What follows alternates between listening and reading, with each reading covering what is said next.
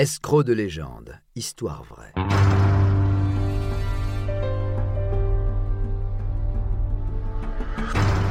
Un programme Studio Minuit. Une idée originale de John Mack. Musique David Rampillon. Narration Patrick Blandin. Enregistrement et montage Patrick Martinez-Bourna.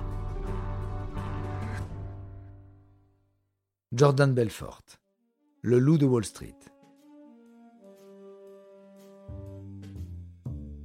Né d'une famille modeste du Bronx, Jordan Belfort grandit dans le Queens en rêvant de devenir riche. Lorsqu'en école dentaire on lui dit que l'âge d'or de la profession est révolu, il quitte l'école où il était pour faire de la finance. En effet, nous sommes à la fin des années 80 et Wall Street, une jungle en pleine effervescence.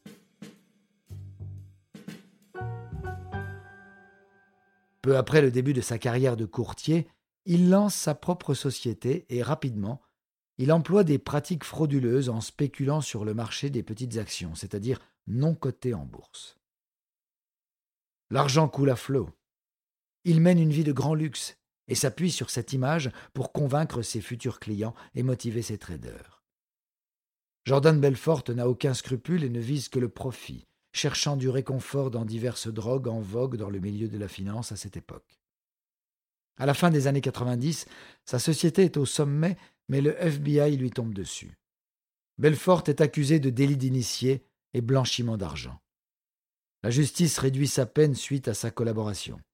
Il écope d'un peu moins de deux ans de prison et doit rembourser près de la moitié des 200 millions de dollars qu'il aurait fait perdre à ses clients suite à ses délits. Pourtant, Belfort n'a rien à repentir puisque la justice américaine s'est aperçue après des années qu'il ne reversait pas 50% de ses revenus comme convenu dans son accord, et avait jusque-là remboursé ses victimes avec la vente de certains de ses biens. À sa sortie de prison, il démarre une carrière de conférencier, et ses livres sont des cartons. Son autobiographie sera même adaptée au cinéma par Martin Scorsese, où Leonardo DiCaprio incarnera son rôle. Le film, bien que romancé et reprenant le titre de Loup de Wall Street, montre néanmoins que l'activité de sa société de courtage n'avait pas lieu à Wall Street et qu'il escroquait des entreprises et des clients bien plus modestes que ce qu'on peut retrouver à la bourse. En 2013, il n'aurait remboursé que 10% de ce qu'il doit et seulement 250 000 dollars depuis la sortie de son premier livre, alors qu'il était à nouveau multimillionnaire. Le cynisme et la cupidité de Belfort ne font aucun doute, mais s'il peut connaître autant de succès dans sa nouvelle vie, c'est notamment parce qu'il a assumé n'être pas grand-chose face aux véritables loups de la finance, qui mèneront le monde dans une crise économique en 2008. En 2014, un an après la diffusion du film, Belfort a doublé ses revenus par rapport à l'époque où il était courtier.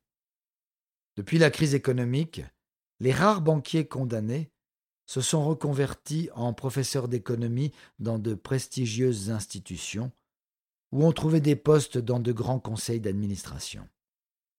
Finalement, Belfort ne fait pas figure d'exception avec sa carrière de consultant et de conférencier. Il en a même profité pour tripler ses tarifs de consultant après la sortie du film, facturant jusqu'à 150 000 dollars la prestation. Une simple histoire d'offre et de demande, selon l'ancien courtier.